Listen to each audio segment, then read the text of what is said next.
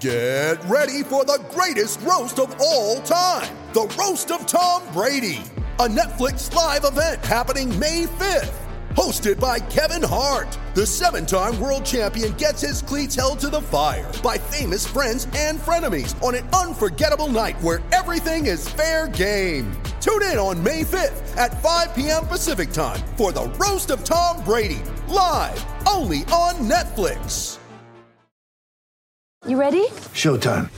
On May 3rd, summer starts with The Fall Guy. Let's do it later. Let's drink a spicy margarita. Make some bad decisions. Yes. Audiences are falling in love with the most entertaining film of the year. Fall guy. Fall guy. Fall guy. That's what the poster said. See Ryan Gosling and Emily Blunt in the movie critics say exists to make you happy. Trying to make it out? Nope. Because I don't either. It's not what I'm into right now. What are you into? Talking. Yeah. The Fall Guy. Only in theaters May 3rd. Rated PG-13. Coming to you from Classic City, the capital of the Bulldog Nation. It's time for another edition of the podcast designed for the most die-hard Georgia fans in the country. Here are your hosts, Tyler and Charlie. What's up, guys? Welcome back to another edition of the Glory UGA podcast. I'm Tyler, and back with me today is my co host Charlie, who wasn't actually technically supposed to be here with me today.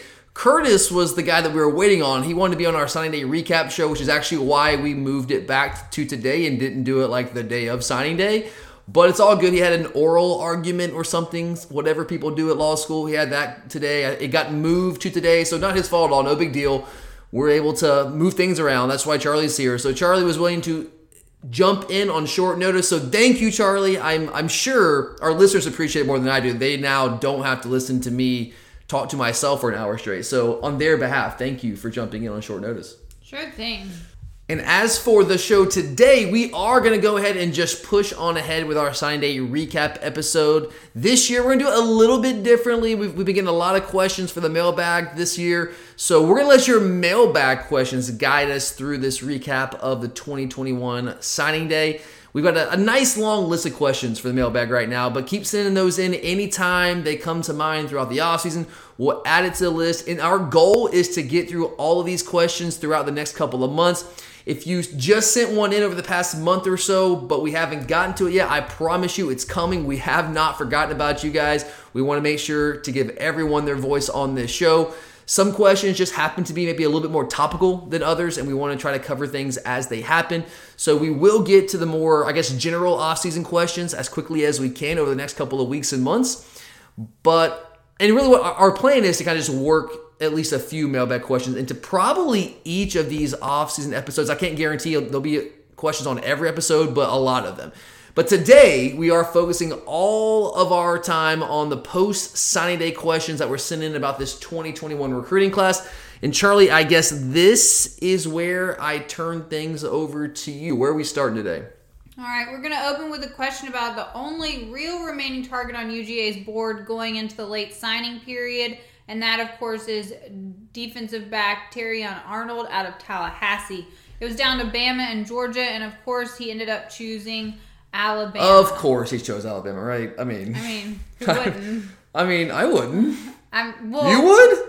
Right. I guess if you're a football, he's from Florida. He right. plays football. He wants to go to the NFL. Right. And Bama just won the national title. Yeah. Yeah. But All hey, right. we got we've got more we've got more media playing time available. Gotta throw that out there. That was kind of True. our that's what we were hoping for, but it didn't work out that way. He had as he said, he had to make a business decision, which I can't I can't, you know, hold it against the guy. But so did you read the question or did I just interrupt you? I didn't read the I, question. you did not read the questions. I interrupted you. Sorry. Go ahead. Jerry would like to know how much does it hurt to lose out on Terrion Arnold? Is it as big of a loss as some are making it out to be? Is it a okay? It, it is a loss. I would certainly prefer to have Terrion Arnold on our roster right now going into the 2021 season. He's a really good player. I'm not going to downplay him say, oh, he went to Alabama, so we didn't really want, want him that much after all. No, I, I wanted Terrion Arnold. I said as much on this show, and I, I wish he would be suiting up in the red and black come fall 2021. But that's not going to happen. Um, I would have loved to land him, land him. He's a really good player. There's a rawness to his game, but he's got a really high upside. He's a he's a really big striker coming from, and I think he translates as a safety, maybe as a star. But he's a big striker. He's got really good closing speed, solid balls, goes from what I've seen. But I do think there is maybe going to be some growing pains from the college level. I don't know if he's like an immediate plug and play type of guy. Maybe he will be. He certainly could be. I'm not going to say he cannot be, but I don't know if he's as polished as some of these guys coming out, coming out of high school that can really just kind of be a plug and play, like immediate impact type of guy. Now, I do think he had more of a chance of doing that here in Athens than he did in Tuscaloosa because we just have an absolute need for that. And that's what it comes down to for me. Like some of the people that I know it's not today, but a couple of days after signing day. But if you look at how some people were, were talking about losing Terrion Arnold last Wednesday when he decided to commit to Alabama, there were some people that were were upset about that. And look, I, I wasn't happy about it. Again, I wanted him to come to Georgia, but I think some of the people that were so frustrated in losing him to Alabama, I think it's two things. I think it's a twofold thing. I think that they were frustrated that we lost to Alabama because I think people still view Alabama as the team that we have to overcome in order to get to the promised land and win that elusive national title. I think that's part of the fact that he chose Alabama over Georgia. And I think if he chose Florida over Georgia, it would have been something similar, but I don't know if it would have been as bad because people. I know that we lost to Florida this year. I don't. I don't, still don't think the average Georgia fan views Florida as as much of a long term threat as we do Alabama because they're just not Alabama. But also, I think it comes down to the fact that he could have helped us this year, and that's where it hurts. We just have a need in the secondary right now. And I do think that, in combination with the fact that he went to Alabama, that's what has people frustrated and kind of hurt with the fact that he did not end up in Athens. And it has them kind of, I don't want to say overestimating the fact that he went to Alabama and overstating the loss because it is a loss. I would love to have this guy. But I think that's why some people are, are making this maybe a bigger deal than I think that it is. And, and while we do have a need in the secondary right now, we certainly do. It's not as much at safety. We're, we're I don't want to say we're completely set at safety. Our, our depth there is somewhat concerning. But Chris Smith, Lewis Cine, I feel comfortable with those guys. I don't know if there was as much playing time for a guy who I think is a true safety. Maybe he could he could play star potentially, and there is a need there absolutely with Tyree Stevenson moving on. So maybe he could he could have played star. I just don't know if he has that kind of coverage ability. If you watch his tape, he just doesn't really flash a lot of like true man to man coverage ability, which he would have to show at the next level. Now, as a striker, as a guy that can support against the run, I think he, he could fit at star. I just don't know if he has the coverage skills to do that. Now, if he was a cornerback, I do think it would be a much bigger loss. I'd be more upset about it because, like, we have to have corners. We literally do not have corners right now. I guess we have Kelee Ringo, we have Jalen Kimber. I, am a believer in Kelee Ringo. I need to see it from Kimber. He's a great athlete, but I just need to see him put on some weight and translate to the next level. I would honestly say that, yeah, Terrion Arnold losing him to Alabama, that sucks, and it would have been great to get him. I don't think landing him was as important as landing Nyland Green. Like what think about how different people would feel today if Nyland Green had held off his commitment until signing day, until this late period signing day and not committed earlier. I think people would be feeling a lot better about the way this class ended. For some reason people get all worked up about how you close. I think it's just how does your class shape up in the end? And I think Nyland Green, as a true corner a guy that could come in and be an instant impact corner, was a far more important recruit for us to land than Terrion Arnold was, just based on the position that he plays. There's a greater need there. And I think Nyland Green might actually end up being a better player when it's all said and done than Terrion Arnold. Not, not to discount Terrion Arnold's ability. I think Green's just going to be a, a, stud for us. So I, am okay with it. I mean, it sucks. I, I would love to get him, but I I think while he's a talented player, he certainly is. I'm not sure he's what I would classify as a make or break type guy, if that makes sense. All right. Well, the Dogs did not end up with the number one recruiting class this year. UGA came in number three on the 247 composite team rankings. So Sam wrote that this looks like the weakest recruiting class since Kirby took over and asks Is he starting to lose some of his magic on the recruiting trail? And is the lack of championship starting to become a problem? Okay, um, Sam, I definitely appreciate the question, buddy. Really do. But respectfully, no, I do not think that Kirby Smart is losing any of his magic on the recruiting trail. Is the lack of championships starting to become a problem? Like at some point, it may end up becoming a problem. Like if you look at at let's say Tennessee in the SEC East, for instance, like Butch Jones when he first got there years ago, he recruited really well. They're talking about all these top recruits he's getting, and the fans are playing that up. And Tennessee's back, but he did start to fizzle out as his tenure at Tennessee kind of continued because he did not actually fulfill the promises of brick by brick winning championships. He wasn't he had never won an SEC East title. So eventually that became an issue for them because he sold them a promise. He sold them a vision. Hey guys, here's my vision. We're going to take Tennessee to the top. We're going to bring them back, and you're going to be a part of it. You can get on the ground floor, and you can be a part of, of building Tennessee back to where it should be, at least in their eyes. And he sold that vision, but you can only sell that if you're selling a vision. If that's how you're landing recruits, because you're selling a vision, then you can only sell that vision for so long before it becomes kind of stale and, and recruits start saying, well, coach, you've been selling people this for years now and it hasn't come true. I think there's a difference here, though. I don't think Kirby Smart's recruiting, I don't think he's relying on selling that vision taking Georgia to the top. Now, is that part of his recruiting pitch? Sure, of course, I'm sure it is. But Kirby Smart has a track record of being an elite recruiter for years and years and years, far more than a guy like Butch Jones at Tennessee, who the lack of championship did eventually cause his downfall, lead to his downfall, along with him just being a complete cornball. But Kirby Smart is just an elite recruiter. He's an incredibly personable guy. He's incredibly bright. He understands how to do this. He understands how to build relationships with people. That's just what this guy does. So at some point, I'm not going to say like we can continue to go on for the next 10, 15 years and not win another SEC title and still continue to recruit at the same level that we're recruiting right now. I don't necessarily think that's the case, but I don't think that's going to happen. I think we are going to win an SEC title and a national title here in the next decade. I do believe that. We actually have a mailbag question we're going to get to hopefully in the next couple of weeks here where we're going to go into detail on this coming decade for Georgia football. So that'd be a lot of fun. But I don't think that's the issue. So I, I first off, I, I, I kind of reject the idea that we're losing steam on the recruiting trail in the first place. Now, did we finish number three and not number one? Sure, but since when is like a number three class like something to talk about? Oh my God, Georgia's really falling backwards now. Like we're taking a major step back. Like we're talking about the number three class in America, guys. And and let's put this under context too. Like this is the smallest class since Kirby Smart took over. And the team rankings they factor in yeah quality of recruit but also the quantity. It's a quality and quantity mixer. That's the formula. How many guys did you actually sign? We only signed 20 players in this class. We landed four five star prospects. So again I, since when is a class that lands four or five stars considered a disappointment 15 of the 20 guys that we signed were four or five star prospects. We landed an elite quarterback, a guy that I think can lead us to a national title, that quarterback that we've been missing for so long. A future first round left tackle Demarius Mims, a host of other elite players, some guys with really high upsides I think are underrated, guys like Brock Bowers, Jackson Meeks, wide receiver, actually our lowest rated recruit. But I think this guy can be an absolute stud for us. He had a great start to his senior year before he ended up getting hurt.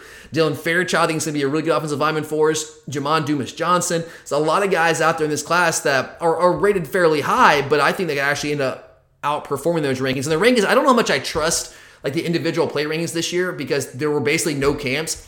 And these guys did not get to see them, whether it was at a camp, whether whether it was at you know the All American games, the guys who do the evaluation in the rings, they saw none of these guys in person. So that's you know you're relying on some some evaluations of seeing some of these guys in person in camps, maybe when they were sophomores and juniors, and that that's something. But I don't know if we how much stock we should put into the rankings this year. I'm sure they're they're it's a look into these recruits and how talented they are, but I just don't know if if we look back in four or five years if this year's rankings are going to be as accurate as previous years. going to be. And there's always some guys that slip through the cracks here and there, but this year I'm very curious to see how it ends up because you're just these these guys who do the rankings, they evaluate these prospects. They just didn't get to see them in person nearly as much as they normally would, really at all for their senior year. So we'll see. But I think all in all, this recruiting class was really strong. I I'm personally not worried about it at all. I mean, look at let, us just take Alabama. I know Alabama they just finished with the, the greatest recruiting class of all time from a 247 rating standpoint, from like a number standpoint. But it was just a couple years ago when we had the number one, well, one of the top classes of all time back in 2018. Bama finished number five that year. Did that hurt Bama? No, guys, I just won another national title. Were people saying the same thing about Alabama in 2018 as, as some people are saying, some of our people in our own fan base are saying about our recruiting abilities right now? I don't remember that happening. Maybe I'm sure someone did somewhere, but I don't remember hearing that, at least nationally. And I'll just say this like, we are in excellent shape as a program when a number three finish in the team rankings behind the two teams in Alabama and Ohio State that just played for the national title were the only two teams to finish ahead of us. And one of those teams, Alabama, just signed 27 players somehow. And there's supposed to be a hard 25 cap rule now, but they've manipulated the numbers and they can get to 27, the gray shirts, green shirts, all the different kind of shirts you can get to. I mean, the fact is, over the last five years, Alabama is the only team to have recruited better than us, and only by a hair. Uh, over the last five years, if you put, put together the last five recruiting classes, it comes out to 1,569 points. Georgia, over the last five years, 1541. Ohio State over the last five years, 1494. Clemson, who's always in the conversation, right? 1398. That's how many points they've got over the last five years. They're not even really close to us, but they just happen to play in the ACC, so they're always in the title picture there, and they always have a great quarterback. So when they get to the playoffs, because they play in the weak ACC, they have a chance to win it. So no, I, I am not worried about it at all. We finished on average the last five years with a second rate recruiting class. And don't look now, but we're already number two again. It's very, very, very early. Don't put much stock in it right now, but it's very early in 2022 class. But right now we're sitting there at number two, which is abnormal for us. We usually don't get our class rolling until like the, the late summer, early fall portion. But COVID's kind of speeding things up because players aren't sure if they're going to be able to take visits again this year. So a lot of these guys are committing a little bit earlier than they normally would. So no, I, I am not worried about it. I don't feel like we're losing steam. Is lack of championship starting to become a problem? Not yet. Maybe in 10, 15 years if we don't win any more titles, but I don't think that's going to be the case. So I still feel very good about where we are as a recruiting program under Kirby Smart. Our next question is from our loyal listener Cliff. He asks, "How much did losing visits due to COVID nineteen hurt UGA in head-to-head battles with Bama as far as the 2021 class goes?" He doesn't think this is being brought up enough when you can't sell championships like Bama can to recruits. Yeah, now Cliff, I will agree with this. Thanks for the question, buddy. I, I do agree with this. I think that in this vacuum of this 2021 recruiting class, when it was new to everyone, everyone had to deal with the same things. But I do think when you can't get players on campus, that if you can just kind of sit back and say, well, look at all my championships. I mean, I'm sure a lot of you guys saw, I think it was, uh, I forget which recruit it was, but one of the recruits leaked Nick Saban's Zoom recruiting pitch to the to uh, I guess I guess out there in social media somewhere, and that's basically what Saban says. It's like two things: it's, hey, we can win titles, and I can get you the NFL, and that's when you can't get on because when getting to campus is a big deal, guys, because that's when your programs can put on the entire show. That's when the personality starts to shine. You meet all not just the coaches, but you meet the players. You get to kind of vibe with them. You tour the campus. You can fall in with the campus. You get to meet all the other people around the program who aren't necessarily on field coaches, player personnel type guys. Jonas Jennings for us there's a lot of people that you're going to meet that could really help win you over. And we were not able to really put that on full display and leverage what we have built as our recruiting infrastructure. We were not able to leverage that like we do in typical years. Now we had to adjust and there's still some things that you can do. But getting guys on campus, which has been such a huge deal for us, it is for a lot of programs, but especially for us now, we've got all these facilities that we're trying to show off. We're, we're expanding Butts-Mehre right now. You can get guys in and show them that and kind of show them the plans. That's tougher to do. But when you're Alabama and you can sit back and say, well, hey, don't worry about coming to visit Tuscaloosa. If you've never been here, it's all good. I'll tell you what you can do. You can come here, you'll win championship, and you go to the NFL, be a first round draft pick, make a lot of money, set yourself up for life.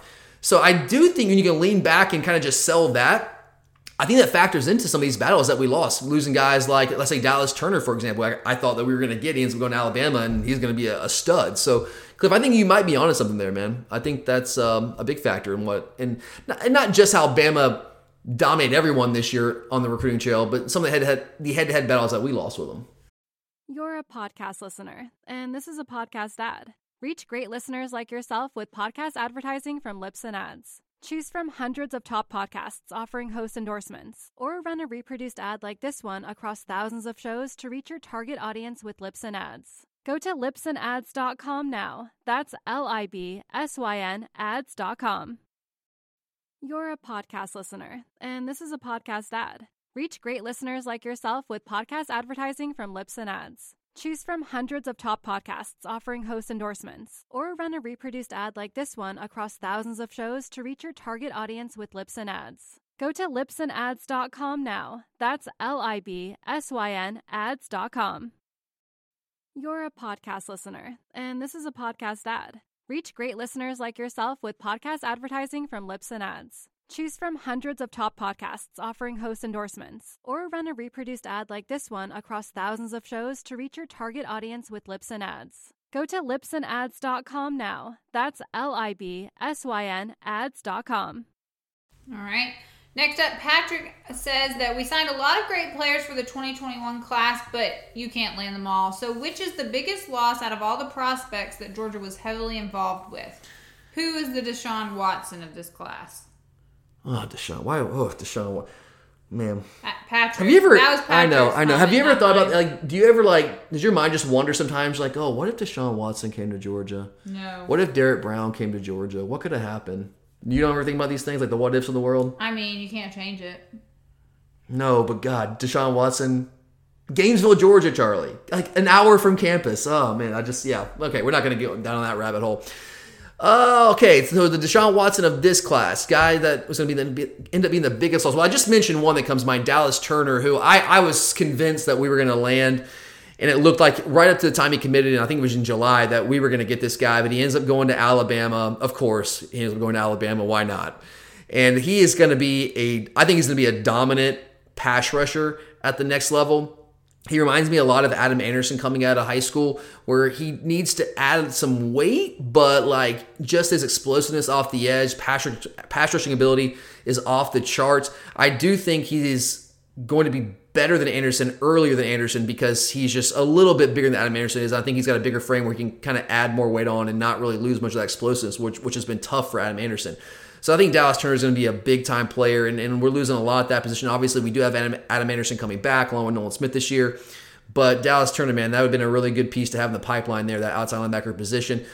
So maybe him, the one that actually, uh, Turner would be a tough one. I'm gonna go Barrett Carter. I think Barrett Carter out of North Gwinnett, another another Gwinnett kind of guy that we just could not reel in. Ended up going to Clemson. This is a guy that I was talking about probably this time last year. It's like a guy that we needed to get when we, we basically did not sign in, we did not sign an inside linebacker in the 2020 class. We took some big swings on some on some national prospects and, and got really close with a guy like Noah Sewell out of Utah. Ends up going to Oregon to follow his brother. Got really close there, but we did not land one. So we just swung for the fences. So we didn't need a guy in that class. This year we needed some inside linebackers. I'm really happy with who we landed. Xavian Sorey's going to be awesome.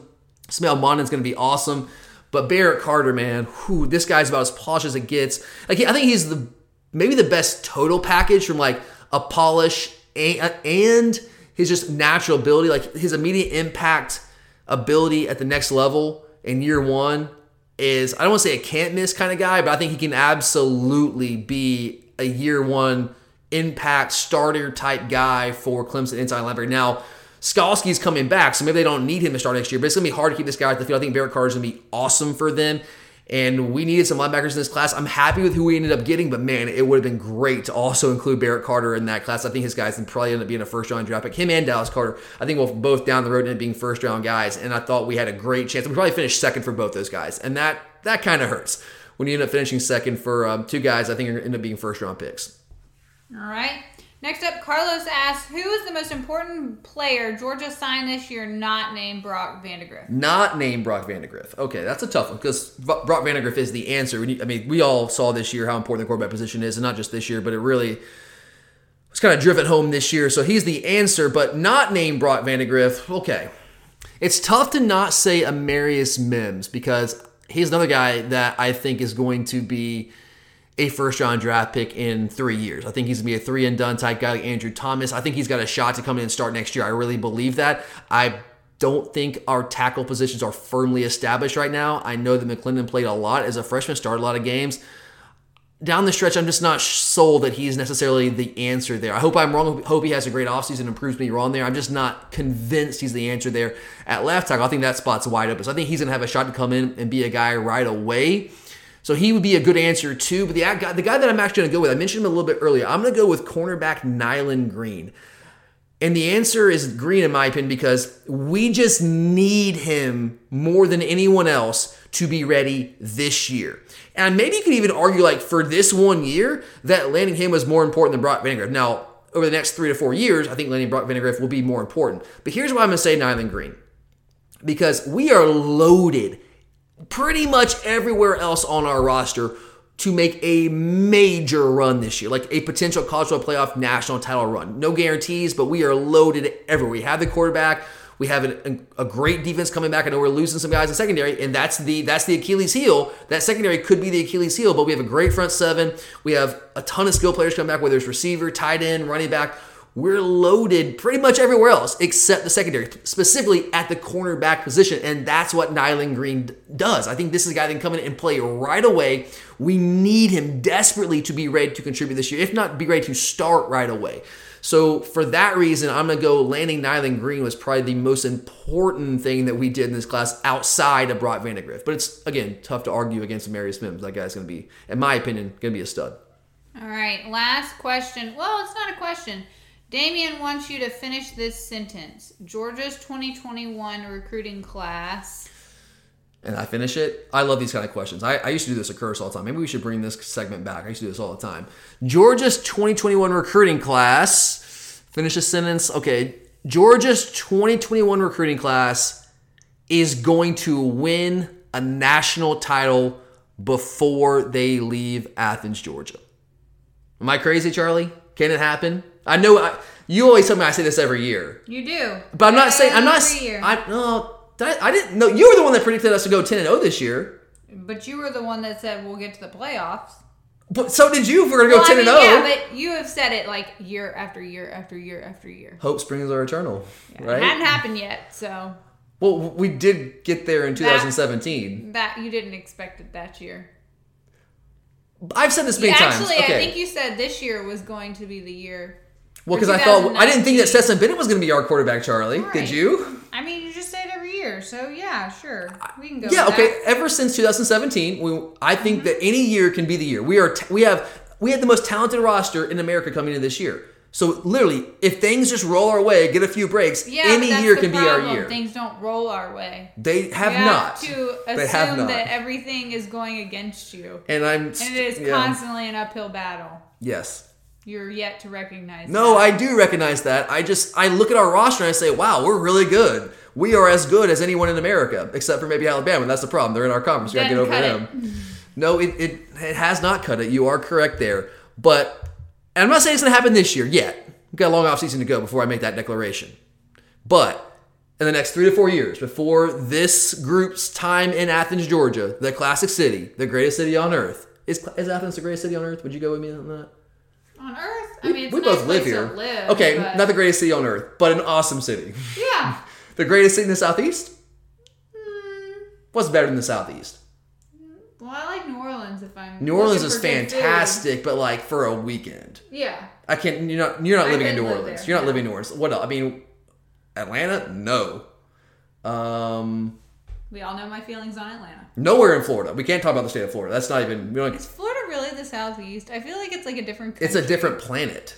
Yeah. It's not a different country. It's a different planet.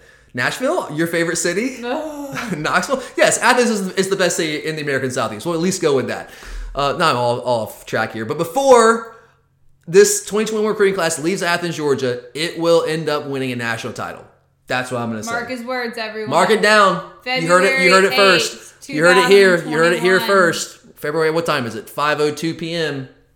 in the classic city. Let's go. Mm-hmm. You're a podcast listener, and this is a podcast ad. Reach great listeners like yourself with podcast advertising from Libsyn Ads. Choose from hundreds of top podcasts offering host endorsements, or run a reproduced ad like this one across thousands of shows to reach your target audience with Libsyn Ads. Go to libsynads.com now. That's L I B S Y N ads.com.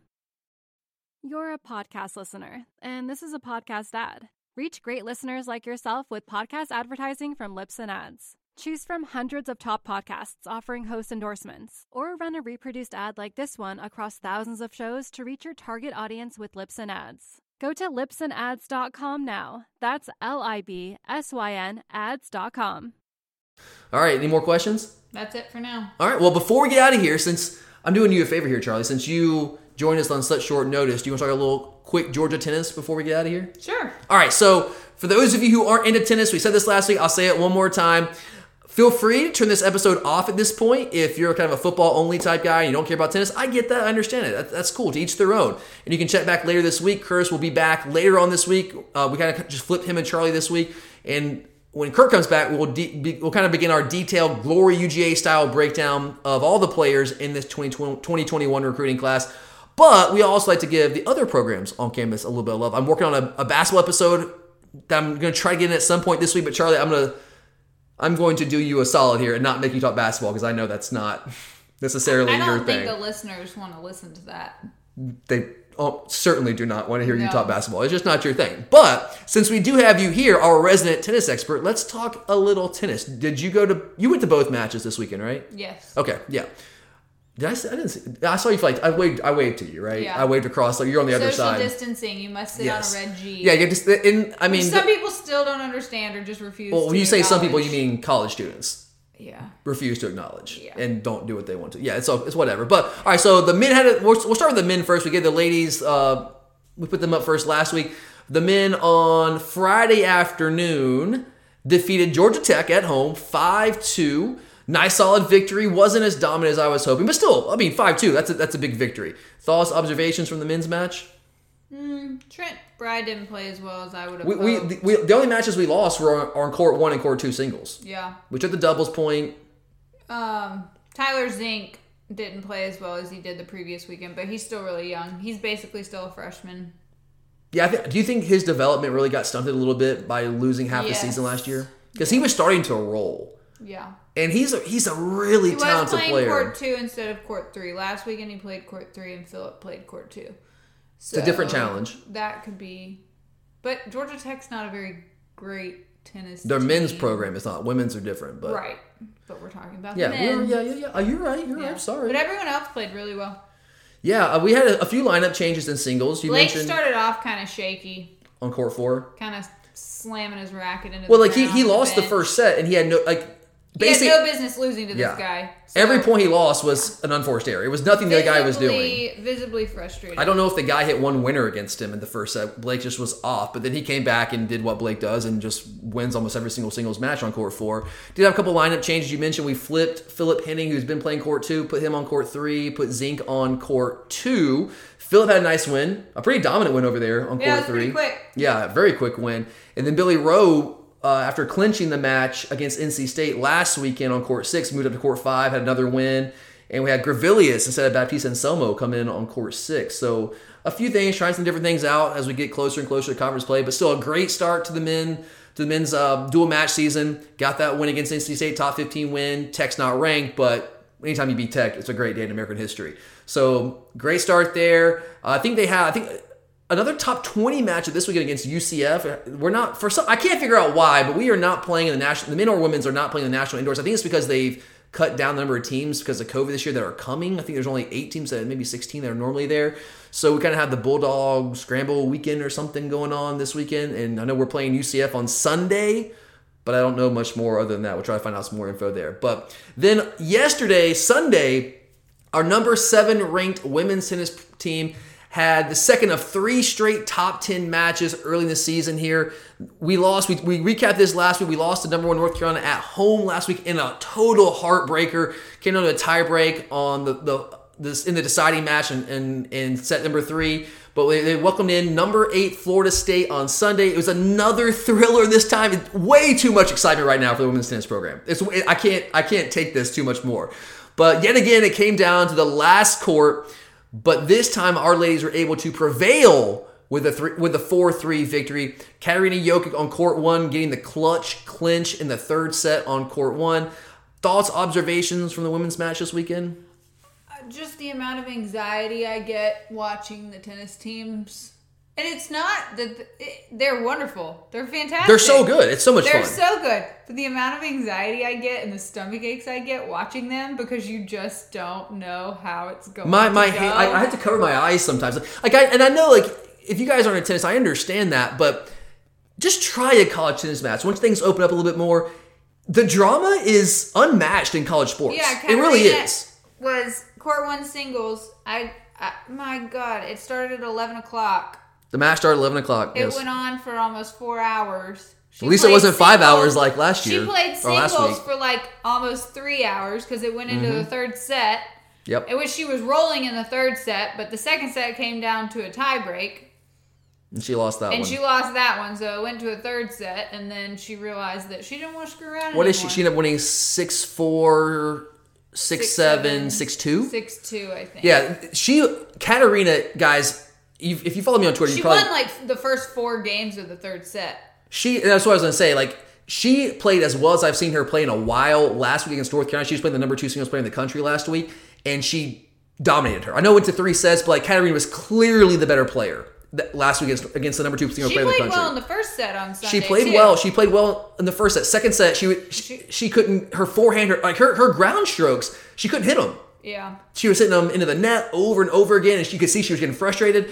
But coaches did a great job, kind of calmed her down. She comes out in the third set, and she was just rolling. She has, I would I say, the backhand from God. It is an absolute weapon. I mean, it's just I'm so jealous when I watch any of our tennis players play, but Katarina's like, oh my god, how how are you possibly this good? She's the best singles player in America. She has been for a couple years now.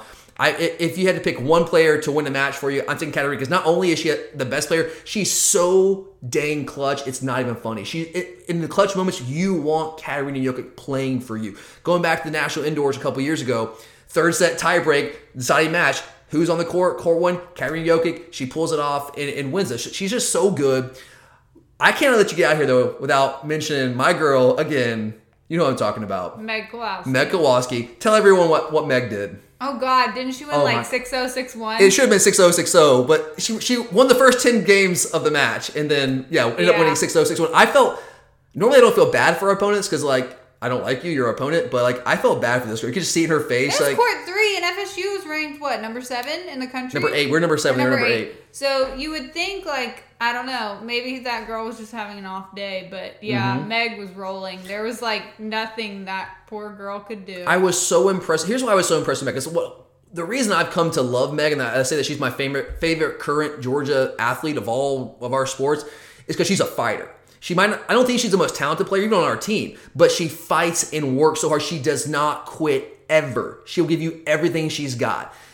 But this match was different. It wasn't about her having, like, she beat the number six player in the country last week, having to just grind her way through it.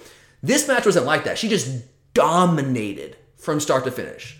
Like, it was an absolutely dominant performance. So I love to see that. Leah Ma on okay, court that's two. what I wanted to mention. In doubles, Leah Ma was playing with Meg Kowalski. Kowa- Kowalski. Kowalski. Yes. our that- resident Chicagoan. Yes, and Leah Ma is a sophomore, basically freshman. I mean, last still. year, was, they, they call her a Yeah. fresh because last so year they were playing doubles, yeah. and in the second game, Leah Ma had to run across the baseline to get a lob, and she pulled something. Looks like near her groin. and she so they took a medical timeout, wrapped her leg up. They lost like six two. She basically couldn't move playing doubles No, at that point. she She, was just like standing there. It was, Meg was basically two on one. And so then she ended up playing court two for singles. Which I was shocked it she came out to even like, try. Ooh, this is this is not She's going to gonna be lose. a win. But no, I actually there was like some emotion, Which we're not used to seeing. Motivation because usually Leah Ma is just kind of like. She kind of reminds me She's of like chill, a surfer baby. She's from, chill, like, yeah. California, even though she's from New York. Um, She got that vibe, yeah. She just kind of like hanging around, like, all right, I'm gonna do what I do, and that's what. It's Very gonna be." Yeah, but she was yelling. She was.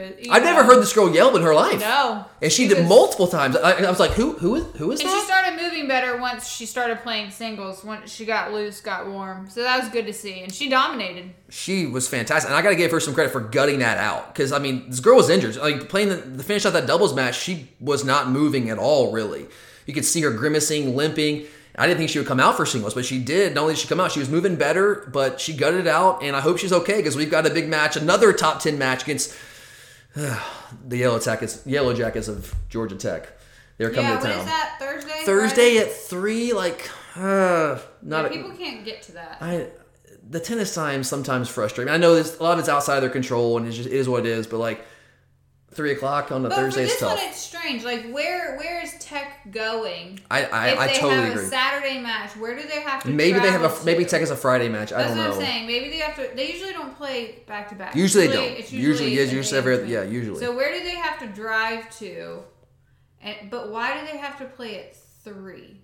It's also parking becomes a major issue because then like you well you have to pay to park and if, if the match is at five well then all the parking lots are fair game. Yeah. Which is you know it is what it is. That's just part. That's not a tennis thing. That's just a Athens problem. Parking in Athens is I would like to beg? UGA to get their parking deck um, meter thing working. Parking deck It meter thing. Oh, it's annoying in the Carlton It Street never- lot? It never Yes. reads my card. I have to do it like eight times, and nobody wants to touch that screen. I guess I need to download the app, but I'm not smart. What are you scared of some that. like virus that could get you sick or something? Okay, even if there wasn't a pandemic, I still would not want to touch that. It is really no, it's really annoying because like it won't read your card ever. No, it takes And I, I used to think it was just me, and then you complained about it one day. I was like, oh my god, it's not just me. Yeah. It's like you try your card each way. You try Yeah. four cards, and it still won't read it. Real quick before we get out of here, any concerns? We talked about all the great things the women did. Any concerns about the women's or men's programs right now? Um, Heading into because conference play is about a week and a half away. maybe is Marta gonna come back because that changes the lineup?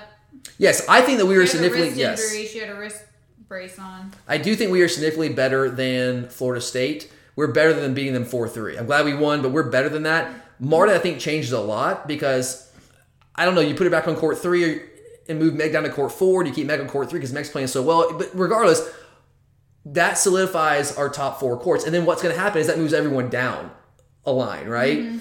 And so with Marta in there, I think that solidifies our lower courts a little bit because right now, and it's so strange. And is Anya Hurdle sick? Yeah, Under Hurdle did not play she didn't court play six. doubles or singles. Yeah, and she wasn't there at first. Then she showed up a little bit later. Um, but like, think back to the, the run we made to the national title match in what 2019, right? Our lower courts, four, five, and six, were dominant Yep. with Vivian Wolff, Elena Christofi still around on court five, and then Mek Wasi playing court six. Like we just had that safety net there. And I'm not saying we don't have it this year, but I will. I mean, if you look at the correct me if I'm wrong, Charlie, these first two home matches against, well, I guess we also played Georgia State, but against North Carolina and Florida State, I think we have gone 0 for six on courts four, five, and six Yeah. right? That's different for me, and I, I'm and I'm not freaking out about it because I those girls I think are really talented. We just gotta you know, and Elena is so she's been around. She's such a veteran, and she's played so well for us. So awesome. I trust her. I love her. She's awesome. But you can see. I- feel like her confidence. Did you see her face a little bit in that match? Like I feel like she's not as confident as she has Seems a been little defeated. a little bit at times. But she's she's a vet. She's played so much tennis for us. Tennis for us. I really believe in her.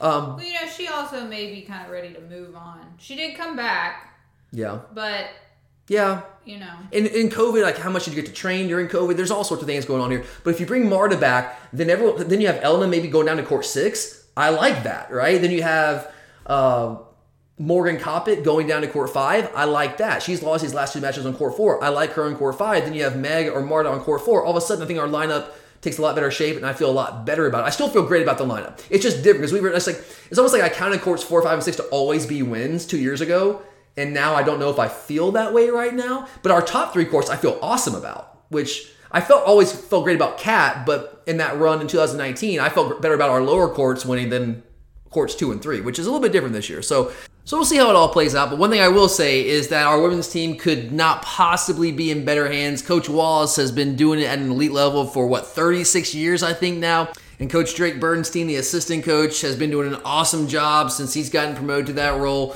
So they are in absolutely outstanding hands, and I fully expect this team to be right there contending for the whole thing when it's all said and done. But all right, guys, that does it for us today here on the Glory UGA podcast. Curtis will be back with me later on this week, and we will take more of a deep dive into each of the 20 prospects in this 2021 recruiting class. So I'm definitely looking forward to that. So check back with us later this week, and we're also going to try to get some basketball talk in here. We've had actually a lot more interaction with with listeners on social media about basketball than we have, I think, in any of the past, I don't know, three or four years. We're on a little bit of a winning streak, which is nice. So we'll, we'll talk some basketball. We'll try to get that done this week for you guys as well. If not, we'll definitely do that next week. So a lot of stuff to look forward to. But thanks for listening, guys. We always appreciate it. For Charlie, I'm Tyler. And as always, go dogs.